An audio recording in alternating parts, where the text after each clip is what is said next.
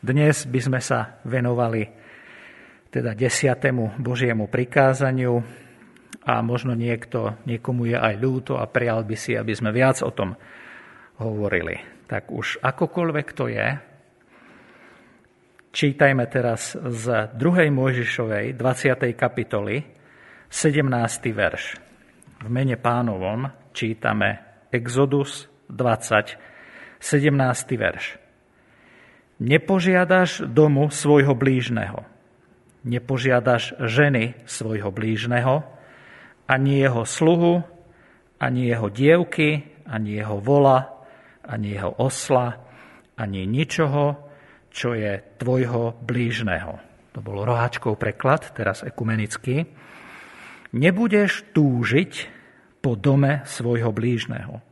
Nebudeš túžiť ani po manželke svojho blížneho, ani po jeho sluhovi, ani jeho slúžke, ani jeho volovi, ani jeho oslovi, ani po ničom, čo patrí tvojmu blížnemu. Nepožiadaš domu svojho blížneho. Tak niekedy si možno myslíme, ale nevyslovíme niektoré z nasledujúcich vyjadrení ten ich domček naplňa všetky štandardy možné, moderného domu. A tá krásna teraska, keby som ja takú mal, a to ich vnútorné vybavenie. Videl si tú dielňu? Čo dielňu? Dielnisko. Dielnisko to bolo. A ešte to mali vybavené klímou. Nechápem, kedy stihli zariadiť to tepelné čerpadlo musím sa trochu viac poznažiť. Prečo my nemáme taký vymakaný domček? Nepožiadaš ženy alebo muža svojej blížnej, ženy svojho blížneho. Prečo len jej manžel dokáže byť stále taký milý? Prečo môže byť ten jej manžel stále taký starostlivý? Tri bodky tá jeho manželka sa stále krúti okolo toho svojho manžela. A ako o seba dbá, tri bodky. A neustále ho chváli, tri bodky. Už ma to s tým mojim prestáva baviť, tri bodky. Nepožiadaš ani jeho sluhu, ani jeho dievky, ani jeho vola, ani jeho osla, Človeče, to naše auto je jedna katastrofa. Prečo aj my nemôžeme mať nejakú lepšiu značku? Všetci naši priatelia si dovolia plánovať drahé dovolenky. Len my chodíme k starým rodičom. Prečo ja nemám takú prácu ako on, ona? Prečo moje deti nie sú ako ich deti? Prečo len ja mám takých rodičov? Nepožiadaš ničoho, čo patrí tvojmu blížnemu. Ničoho. Keby som bol ja taký chytrý ako on, prečo ja neviem tak spievať ako ona, on? Prečo ja tak nevyzerám ako on, ona? Prečo ja nezarábam, ja neskáčem, ja nie som taký silný, ja nemaľujem, ja nemám to alebo ono.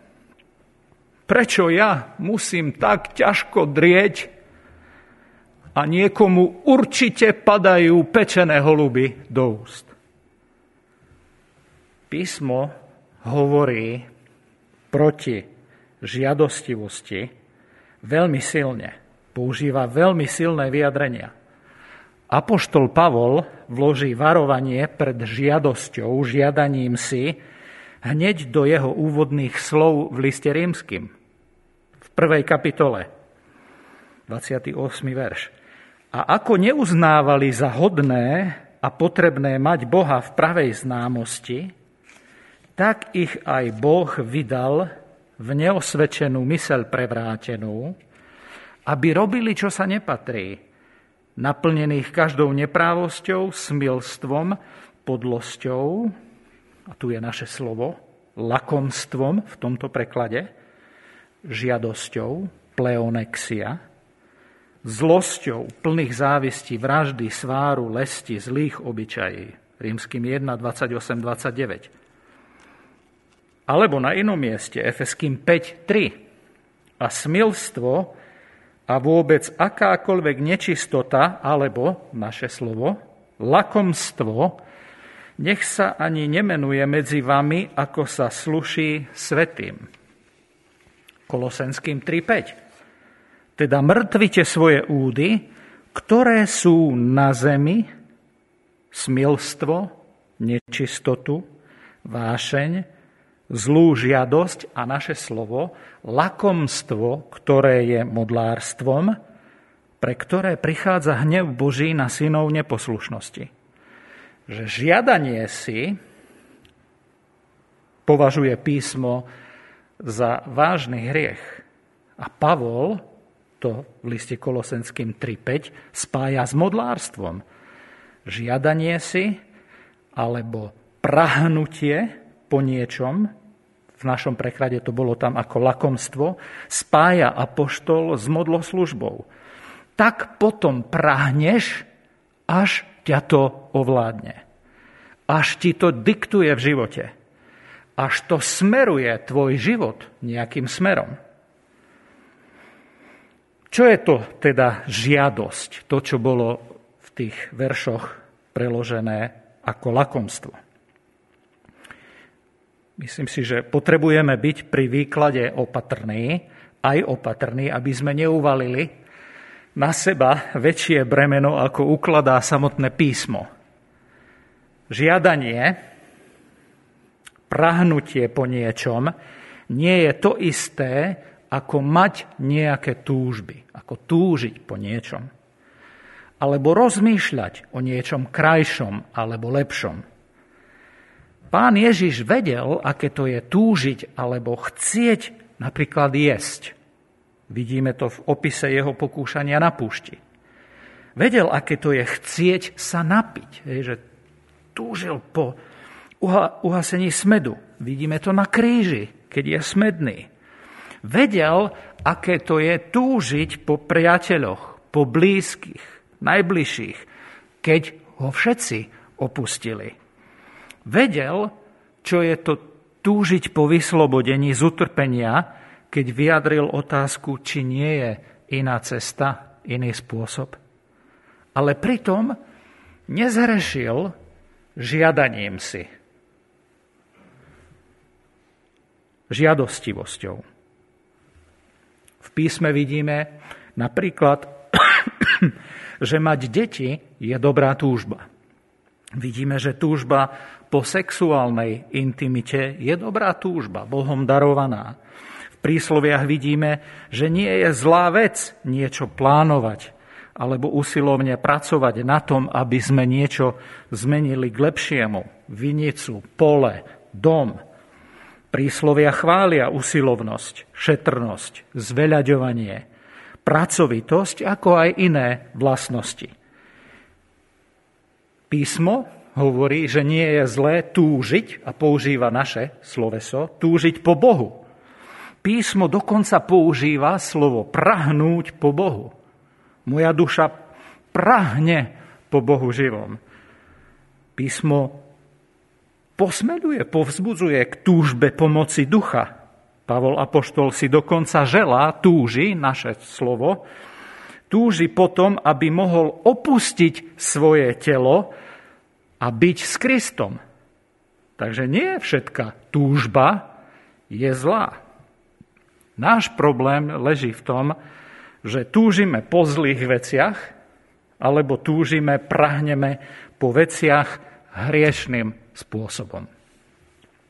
Páči sa mi, ako to veľmi dobre vyjadrí C.S. Lewis, on to opísal známym spôsobom, že problém nie je, že si žiadame veľa, ale že si žiadame príliš málo, že sa uspokojíme s príliš málom. Hovorí, citujem, ako neznalé dieťa, ktoré si chce ísť robiť pieskové koláčiky z formičiek na pieskovisku pri smetisku, pretože si nevie predstaviť, ponuku ísť na prázdniny ku skutočnému moru a na skutočnú morskú pláž. Až príliš ľahko sa uspokojíme s príliš málom. Túžime po unikajúcich pôžitkoch sveta. Pán Boh nám nehovorí, hanby sa za to, že túžiš po niečom. On hovorí, ja ti môžem dať niečo, čo je oveľa lepšie a trvalejšie, než všetky tie povrchné čačky okolo seba. Toľko CS Levis. Nepožiadaš znamená, nebudeš prahnúť po veciach niekoho iného. To by bola prvá oblasť, ktorú adresuje toto desiate Božie prikázanie. Nebudeš prahnúť po veciach niekoho iného. Žiadame, mohol by som aj použiť to slovo, ako ho prekladá brat Rohaček alebo iné preklady, žiadame alebo lakomíme sa keď túžime po niečom, čo patrí blížnemu. To nie je len myšlienka. Bolo by to skvelé mať pekný dom alebo mať lepšiu prácu. Ale v zmysle desiatého Božieho prikázania to je túžba, prahnutie mať ich dom, ich veci, jeho prácu, ich auto, ich život. A nevadilo by mi, keby som im to vzal jeden spôsob, ako pozerať na toto prikázanie, na naše desiate prikázanie, by bol aj cez 8. prikázanie nepokradneš. Lebo k desiatému sa môžeme dostať aj tak, že začneme pri neukradneš. Ale desiate prikázanie hovorí, nebudeš ani žiadostiť, prahnúť po kradnutí. Pozrieme sa teraz na jednu postavu. Veľmi krátko iba prečítam jeden verš. Starozmluvnú postavu, keď izraelský národ vstúpi, prekročí Jordán a vstúpi do zasľúbenej zeme a dobijú Jericho a majú zakázané čokoľvek si privlastniť z koristi, ktorú, ku ktorej tam mohli prísť. A Áchan v Jozuovi, v knihe Jozua, 7. kapitola, 21. verš povie Keď som videl medzi korisťou jeden krásny plášť sineársky, 200 šeklov striebra a jeden jazyk zlata, 50 šeklov váhy, a teraz príde naše slovo, zažiadalo sami vecí a vzal som ich a hľa, ukryté sú v zemi uprostred môjho stanu. Jozua 7.21. Bol za to potrestaný a odstránený zo stredu izraelského národa. Tak ako je sexuálna žiadostivosť prvý krok k cudzoložstvu a hriech sám o sebe, prahnutie, žiadanie si, je, žiadanie si je hriech na ceste ku krádeži. Aj keď sa to nemusí dostať, alebo stať, nemusí prejsť k skutku, stále je to hriech v srdci. Jakob 4.2 pekne o tom hovorí. Prvá časť verša. Žiadate a nemáte, preto vraždíte a závidíte a stále nemôžete dosiahnuť. Prahnutie, žiadanie si je túžba po niečom alebo niekom, čo nie je tvoje. Sexuálna túžba je dobrá vec, vlastníctvo niečoho má svoje miesto a spôsob, ale obidvoje sa stáva hriešným, ak moje myšlienky potom sú nezákonné, keď chcem to, čo mi nepatrí. Žiadanie si je porušenie druhého, druhej časti veľkého prikázania. Keď si spomenieme na to, ako pán Ježiš zhrnul tie dve tabule veľké, e, zákona, povie Matúšovi 22.37 až 40. Milovať budeš pána svojho Boha celým svojim srdcom, celou svojou dušou, celou svojou mysľou. To je to veľké a prvé prikázanie. A druhé tomu podobné je, milovať budeš svojho bližného ako samého seba. Na týchto dvoch prikázaniach vysí celý zákon i proroci. Prahnutie po niečom, čo patrí inému, je práve ono zlyhanie v mojej láske k blížnemu. Blížny, podľa pána Ježiša, v podobenstve o milosrdnom Samaritánovi, nie je len člen mojej rodiny, alebo môjho etnika, alebo mojej náboženskej komunity, alebo môjho spoločenského postavenia. Keď prahneme po niečom, žiadame si niečo, rozmýšľame najviac o sebe. Čo je dobré pre mňa? Čo by som chcel ja? Čo mňa robím, robí šťastným? Ako by som ja vylepšil svoj život?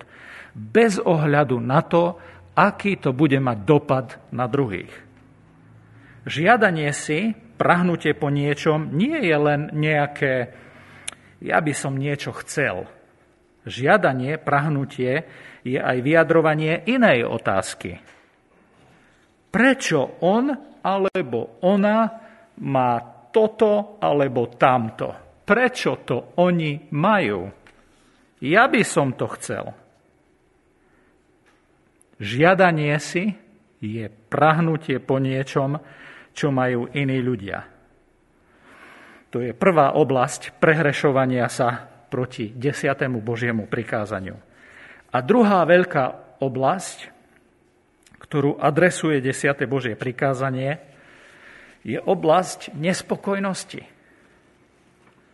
Prahnutie, žiadanie si niečoho je vyjadrenie mojej nespokojnosti prahneme po niečom, ak nás naše prah- a tak nás naše prahnutie vedie k nespokojnosti.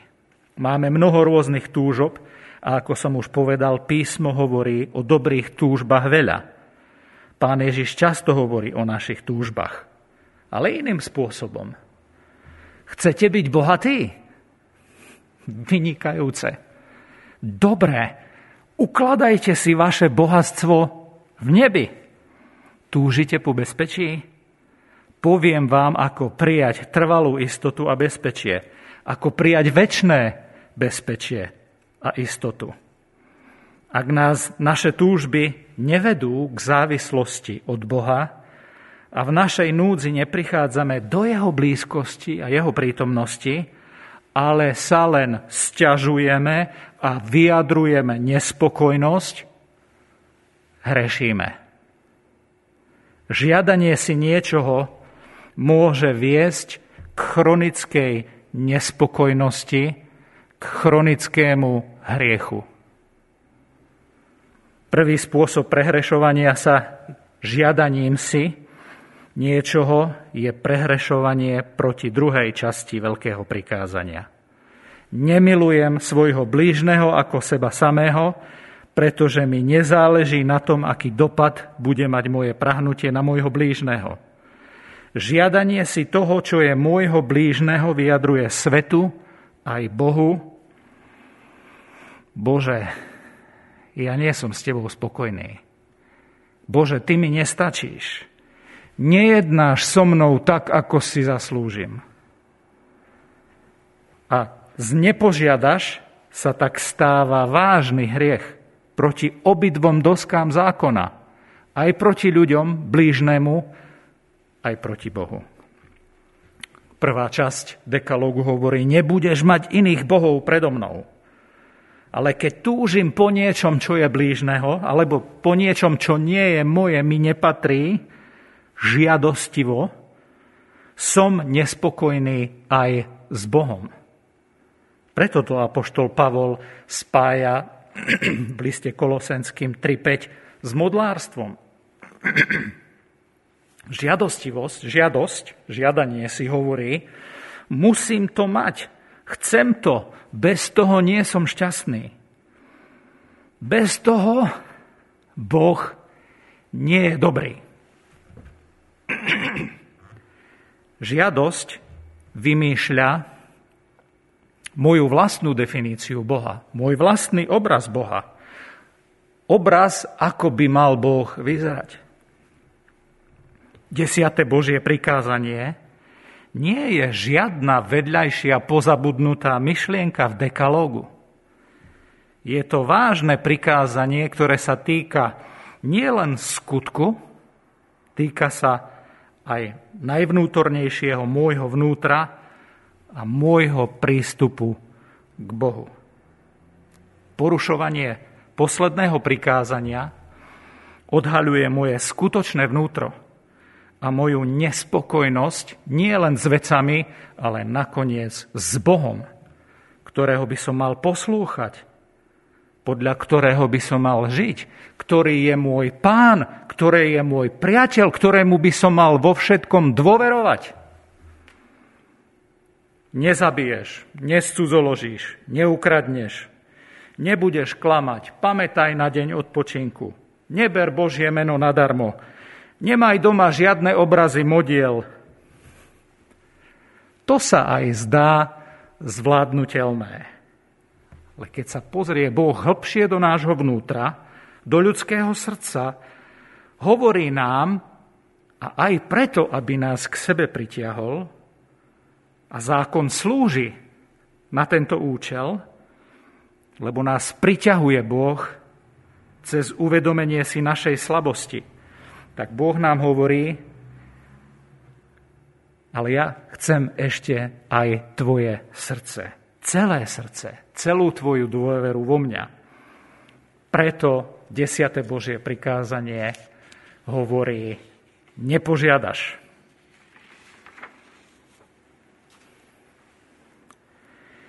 Bože, tak toto neviem. S týmto si neviem poradiť. Stále niečo niekomu závidím, stále som s niečím nespokojným, stále žiadostím po niečom. A Pán Boh nám hovorí v tej istej chvíli, to je dobré. Si na dobrej ceste. Bez môjho zákona by si nevedel o hriechu. Zákon je svetý, zákon je dobrý, zákon je spravodlivý. Tvoj najväčší, tvoj najväčší problém totiž nie je to, že nemáš najväčší príbytok. Že nemáš väčší príjem. Lepšie to a ono. Najväčší problém je tvoj hriech moc hriechu, ktorá ťa zotročuje a bojuje v tvojich údoch. Pavel Apoštol kričí, pýta sa, kto má z toho vytrhne?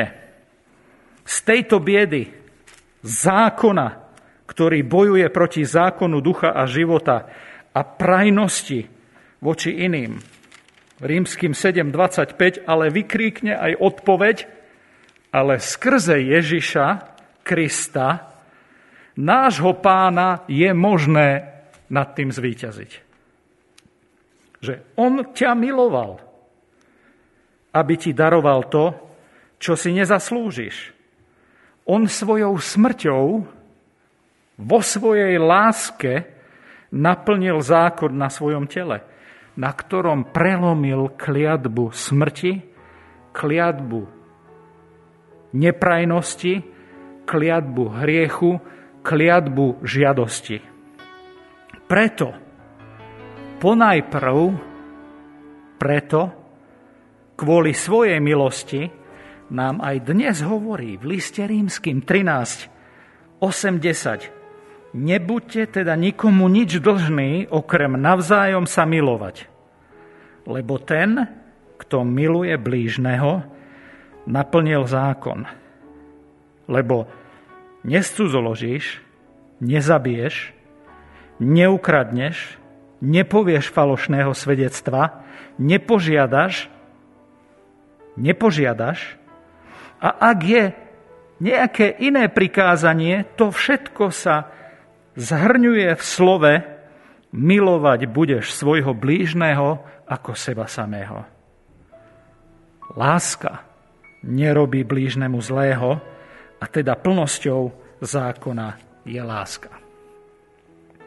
Ak príjmeš, ak príjmeme aj dnes a bude nám to znovu odkryté a zjavené, jeho lásku, zjavenú v obeti Pána Ježa Krista na kríži a podriadíme sa jemu ako pánovi, tak sa môžeme učiť milovať jeho, ponajprv jeho a potom aj blížnych. Pretože plnosťou zákona je láska. Ponajprv láska Ježiša Krista k nám a potom naša láska k Bohu a láska k blížnym ktorá sa prejaví aj v tom, že nepožiadame. Amen.